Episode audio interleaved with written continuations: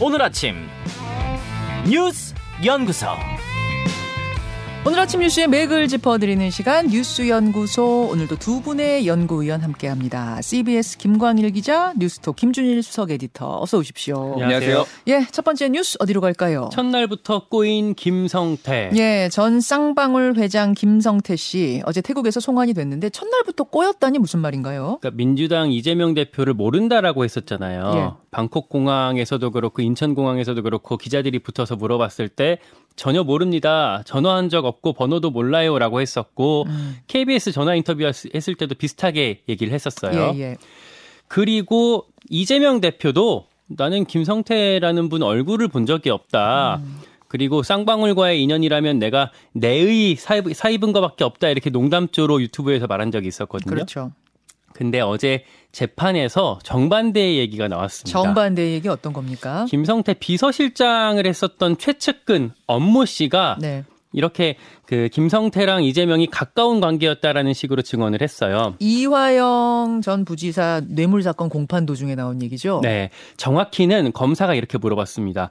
김성태 회장, 방용철 부회장, 이재명 지사, 이화영 부지사가 다 가까운 관계였던 게 맞냐라고 물었는데 아, 이 업모 씨가 그렇게 알고 있습니다. 음. 그리고 이재명 지사님의 경우에는 회사 내에서 김성태 회장님이랑 가깝다는 얘기가 많이 나왔습니다. 라고 밝힌 거예요. 음. 예. 이렇게 정반대의 증언이 나왔기 때문에 김성태 메시지는 처음부터 꼬였다라고 볼 수가 있겠고요. 음흠. 이제 앞으로 검찰 조사에서 어떤 진술들 하나하나 내놓을지가 주목이 됩니다. 어제 조사는 어땠어요? 오늘 새벽 0시쯤까지 첫날 조사가 이어진 거고요. 네. 어, 내용이 구체적으로 나오지는 아직 않았습니다. 잠시 후 오늘 오전 10시쯤부터 다시 검찰 조사가 시작되고요. 네. 어, 끝나면 검찰이 구속영장을 청구할 것 같습니다. 이 사람은 해외로 뭐 도망을 갔던 사람이니까 이뭐 당연히 구속영장이 네, 네. 뭐 발부가 되겠죠. 네, 그렇게 전망할 수 있겠습니다. 그렇죠. KH그룹 배상윤 회장도 조만간 입국한다면서요. 네, 그 회사 측에서 그렇게 밝혔어요. 어, 입국할 예정이다. 아, 근데 이 배상윤 회장이라는 사람이 김성태랑 절친, 뭐 베프 수준이고 옛날에 그이 김성태 씨가 쌍방울 주가 조작으로 이렇게 인수할 때 그때 네. 뭐 가- 같이 공범으로 적시됐던 사람이었거든요. 음. 그리고 어 쌍방울 그 화천대유에서 나온 그 흐름 그 돈이 그 쌍방울 계열사에서 돌 때도 그 KH 그룹 돈이 이제 물려 있고 음. 대북 송금할 때도 같이 했다 이렇게 의혹을 받고 있어서 네. 이 김성태 회장 재판에서도 이, 타- 이, 이 배상윤의 진술이 어, 어떻게 작용을 하게 되면 탄력을 받을 수 있을까 이렇게 전망이 되고 있습니다. 예. 아, 김준일 대표. 예. 지금 어제 이제 그 나왔던 거, 거, 그 진술 말고도 최근에 검찰이 여러 루트로 이재명 대표와 김성태 전 회장이 알고 지냈고 가까웠다 뭐 이런 것들을 지금 어, 어, 수사를 하고 있어요. 예를 들면 이런 거예요. 쌍방울 주- 어, 부회장 출신인 한모 씨의 녹취록이 지금 검찰이 확보를 했는데 예. 여기에서 이렇게 말했다고 알려져 있어. 언론 보도로 나왔어요. 이재명 후보는 성태형하고는 가깝지. 이 대표가 내 사무실에도 두 번이나 들렀다. 요런 얘기를 했다라는 게 녹취록에 담겨 있고 이거의 진위 여부를 지금 아, 어, 확인하고 있다라는 거예요. 그러니까 쌍방울 부회장이었던 한모 씨 녹취록인데 예. 이재명 후보는 성태형하고 가깝지 요새 성태형이가 김성태 씨라는 거고 그렇죠. 후보자를 붙인 걸 보면은 이게 이게 언제적일까요? 그러니까 작년 대선? 1월에 예 대선 즈음에 어. 이제 있었던 얘기입니다. 그래서 어제 이제 법정에 나와서 얘기했던 그 비서실장 출신의 업모 씨도 이런 얘기를 하고 그러니까 몰랐다 이게 이제 조금 많이 좀 좀 그러니까 사실이 아닌 것으로 지금 알려지고 있고요. 김성태는 지금 어쨌든 오늘 이르면 구속영장 청구하고 네. 수원구치소로 가가지고 2주간 접근 금지 그래서 변호인을 제외하고는 못 만나게 될 것 같고 음흠. 지금 자본시장법 위반하고 횡령 외국환거래법 위반 등등이 이제 혐의를 받고 있는데 그 전환사채 발행을 하면서 그거를 공시를 안 하고 회사에 손해를 끼치고 요거를 이제 집중적으로 보고 있는데 네. 그 돈이 그러면 어디로 간 것이냐 요게 이제 그 다음 단계에서 지금 그게 변호사비 대납으로 쓰였느냐 아니면은 다른 사람들 뭐 뇌, 뇌물 아니면은 대북 송금에 관련돼서 아태협에 갔느냐 요거가 이제 추후에 아. 다시 단계적으로 이제 수사가 진행될 전망이에요. 그렇죠. 그래서 지금 뭐 여권에서는 어저께 이제 저 새로운 단어가 나왔습니다. 그러니까? 보통은 사법 리스크라고 했잖아요. 근데 예. 여권에서 본격적으로 불법 리스크라는 말을 쓰기를 시- 쓰기 시작했어요. 그러니까 이거 자체가 이재명 대표가 불법이다라고 좀 규정을 하고 불법 리스크란 말을 좀 많이 쓸 것 같아요. 그러면은 지금 예. 민주당에서는 검찰 리스크라고 써라 이렇게 음. 요구를 했고 국민의힘에서는 불법 리스크, 음. 사법 리스크, 불법 리스크, 검찰 리스크 다 나오는 거네요. 그렇죠. 예. 그래서 뭐 이제 민주당에서는 검찰의 망신주기 넘어서 악마화다 이런 식으로 지금 반발을 하고 있고 어제 박범계 의원이 이제 검찰 독재 정치 탄압 대책위원회거든요. 네. 여기에서 이제 의원들하고 같이 항의 방문, 대검 항의 방문도 하고 지금 김건희 특검 해야 된다. 좀 강하게 지금 주장을 하고 있고요.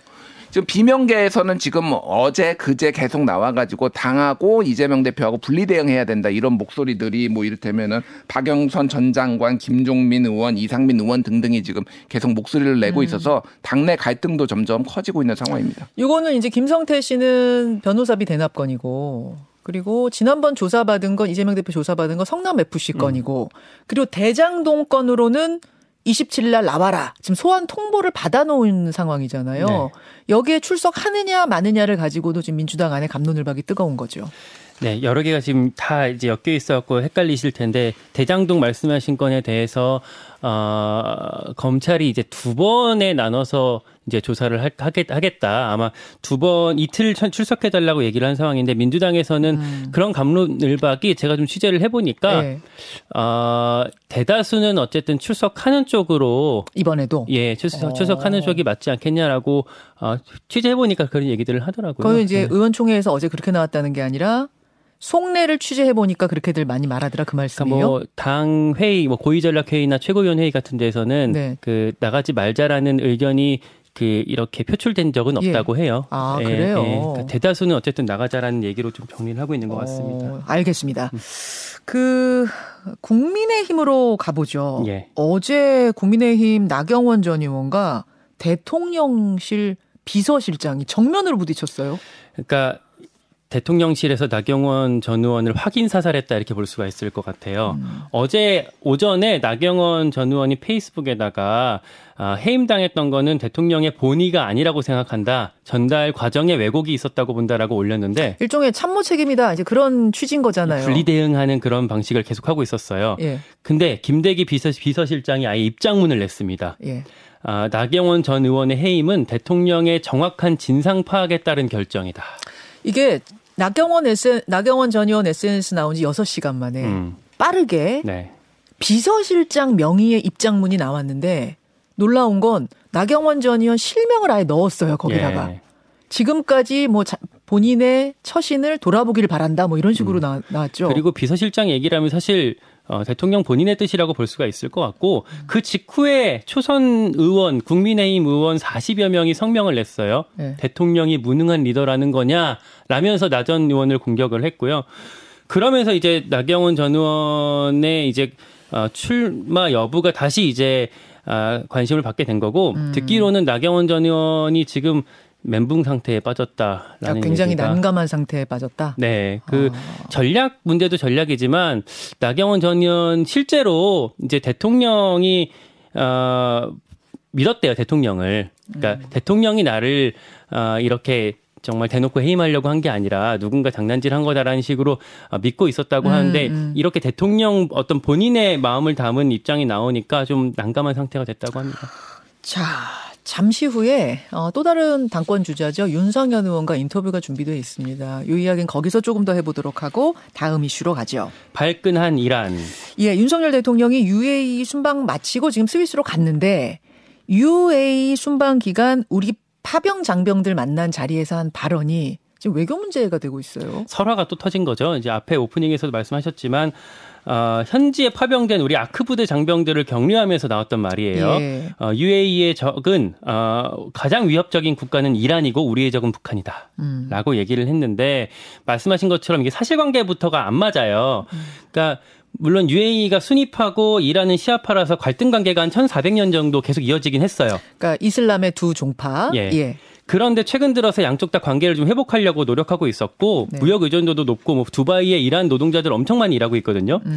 국교 정상화까지 모색하고 있었던 상황이에요. 음. 그러던 중에 이렇게 양쪽이 이제 적이라고 말을 해버린 거죠. 그다음에 더 그 앞에 문장도 같이 봐야 되는데 이렇게 얘기했어요.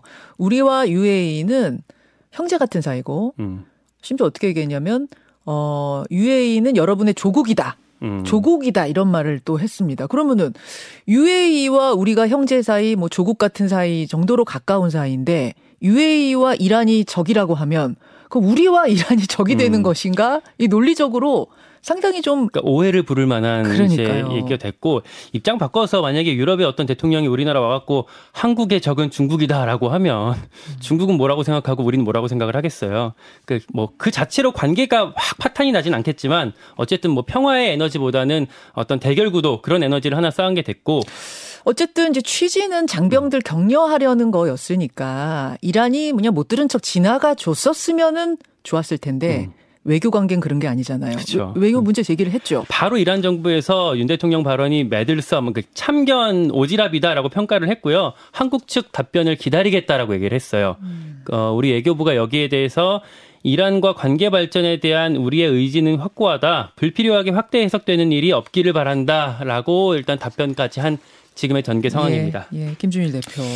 그러니까 이게 좀 여러 가지 문제가 있어요. 첫 번째 어, 말씀드리면은 주적이라는 말, 이 주적이라는 개념 자체를 쓰는 나라가 지금 한국밖에 없습니다. 전 예, 세계에. 물론 대통령이 주적 이렇게 말하진 않고 적 이렇게 말하긴 했습니다만 예, 예, 예, 예. 북한과 우리 관계가 이제 뭐 주적이니까요. 그러니까 왜냐하면 어제 동지가 뭐 내일의 적이 될 수도 있고 오늘의 적이 내일의 동지가 될 수도 있는 거잖아요. 그래서 우리나라에서도 국방백서에 북한을 주적으로 넣느냐 안 넣느냐 가지고 논쟁이 있는 게 그런 식으로 하면은 유연성이 없 떨어지기 때문에 그런 거거든요. 그래서 이거를 굳이 이제 얘기를 한 거 첫 번째 이게 문제고 이게, 이게 대통령의 이분법적 사고가 조금 반영이 된 것 같아요. 국내 정치도 적 아니면 동지, 뭐 해외에서도 뭔가 이렇게 전체적으로 뭐적 아니면 동지로 이런 식으로 구분하는 것들 그리고 어, 사실관계도 아까 말씀하셨지만 상당히 틀렸어요. 이거 역사를 좀 얘기를 해드리면은 사실은 이제 종파 갈등도 있지만 가장 결정적으로 뭐가 있었냐면은 영토 분쟁이 있습니다. 이게 1971년에 아랍 에미리트가 세워졌거든요. 네. 1971년 12월에 세워졌는데 이게 영국이 페르시아만에 있었던 군대를 철수하면서 아랍에 있었던 7개 부족이 그럼 우린 국가를 세워야 되겠다고 하면서 만들었는데 그거 한 달 전에 이 아랍에미리트의 부족이 지- 어, 시료 지배를 하고 있던 섬을 호르무즈 해협에 있던 섬을 이란이 2010 이- 그러니까 1971년 11월에 점령을 해요. 점령을 하면서 이게 이제 영토 분쟁이 된 거예요. 이게 이게 예를 들면 독도 문제 아니면은 뭐 쿠렐 열도 문제 뭐 일본의 이런 거하고 비슷하게 생각하시면 돼요. 그래서. 이란에서는 이제 시료 지배를 하고 있고 아랍에미레트에서는 이거는 우리 거다라고 주장을 하고 있는 게 지금 51년이 이어진 거예요. 예, 예. 근데 당시에 영국하고 미국이 다 눈 감아줬습니다. 왜 그러냐면은 그때는 이란이 친미 국가였거든요. 친미. 정부였는데 81년에 이제 80년 초에 이제 쿠데타가 일어나면서 일종의 이제 이- 그 아- 정권이 이- 바뀌었죠. 예, 이슬람 그리고 반미 정권이 들어서면서 또 이란하고 척지고 이런 복잡 한 역사가 있는데 최근에 아랍에미리트하고 또 이란하고 관계 개선되고 있고 이런 음. 거예요. 아까 김광희 기자가 얘기했지만은 이거는 그러면 한국하고 일본하고 독도 문제로 영유 분쟁하고 있으니까 일본한테 가서 한 일본의 주적은 한국이다. 음. 이렇게 얘기한 거나 마찬가지예요, 이거는. 근데 일본하고 한국하고 갈등도 있지만은 교역도 많이 하잖아요. 그러니까 음. 이런 부분은 대통령이 경솔했다라고 이제 얘기를 안 할 수가 없는 거죠. 예. 자, 요 이야기는 어제 국회 외통위에서도 굉장히 뜨겁게 다뤄졌어요. 그래서 어떤 이야기들이 오갔는지 요 이야기는 외통위원 연결해서 2부에서 좀 얘기 나눠보도록 하고 어, 마지막 이슈로 갈까요? 예. 강제 집행 난장판. 인천에 그 스카이 7리 골프장이라고 있다면서 예. 영종도에 여기 이제 강제 집행이 어제 있었는데 뭐 아- 아주 난리가 났다고 들었습니다. 뭐 어제 소화기 뿌리고 욕설, 뭐 고성, 물리적 충돌까지 빚어지면서 거의 격투장 같은 상황이 됐습니다. 음. 이 스카이치리 골프장이요 계약 기간이 끝났는데 2년째 버티기 영업하고 있거든요. 네. 대법원 판결까지 다 났어요. 그래서 어제 인천지법에서 용역 직원 600명을 대동해서 강제 집행하러 갔습니다. 음. 근데 골프장 쪽에서도 용역 한 500명 정도 대동하고 나와서 막아섰고 현장에는요 또 대한민국 바로 세우기 국민운동본부라는 뭐 보수단체라고 하는데 정광훈 목사 쪽 그 사람들까지 나오고 경찰 250명 막 뒤엉켜서 난리가 났었어요. 그러면서 17명이 다쳤는데 결국에 그러면서 어, 경찰이 그 그쪽 용역들 그리고 본부 사람들 등등해서 8명을 현행범으로 체포를 했고 일단은 골프장 전체 72홀 중에 일부만 그 바다 코스 54홀 쪽만 집행을 하고 나머지는 남겨둔 채 2시간 만에 집행을 끝냈습니다. 아니 저는 스카이치리 골프장이 뭔지 모르고 무슨 무슨 배경이 있길래 무슨 보수 단체가 와서 뭐 경찰이랑 막 이게 뭐예요? 무슨 사건이에요? 그러니까 이권 다툼이라고 보시면 될 것 같아요. 그러니까 2020년에 제5 활주로를 지으면서 이거를 영업이 종료돼 가지고 인천공사가 이제 이거를 국제 그 공항공사가 가져가려고 했는데 이거에 반박해 가지고 법원까지 갔는데 그걸 또 불복해 가지고 이게 입찰 과정에 추가 선정된 업체가 입찰 과정에 문제가 있다고 일부 보수 단체가 지금 끼어든 거예요. 그래서 정치 사안이 아니라 예. 전형적인 이권 다툼으로 지금 번졌는데 근데 왜 보수 단체가 해요? 그 거기에서 뭐 이제 지금 기존에 있었던 사업자 를 밀고 있었던 거죠. 그러니까 이쪽에서. 그러니까 그 내막까지는 지금 정확하게 파악이 안 됐는데 음. 그렇게 좀 요, 도, 조직을 동원한 거 아니냐. 돈을 주고 뭐 이런 의혹까지 지금 있는 상황입니다. 방식은 옛날에 그 사랑제일교회 정광 목사 그쪽 땅에서 이렇게 토지 보상 나중에 버티고 버티다가 토지 보상 받았었잖아요. 네. 그런 방식을 여기 또 차용, 차용해 온 거 아니냐 이렇게 의심이 나오고 있습니다. 자 여기까지 두 분 수고하셨습니다. 예, 감사합니다. 고맙습니다. 김현정의 뉴스쇼는 시청자 여러분의 참여를 기다립니다. 구독과 좋아요, 댓글 잊지 않으셨죠? 알림 설정을 해두시면 평일 아침 7시 20분 실시간 라이브도 참여하실 수 있습니다.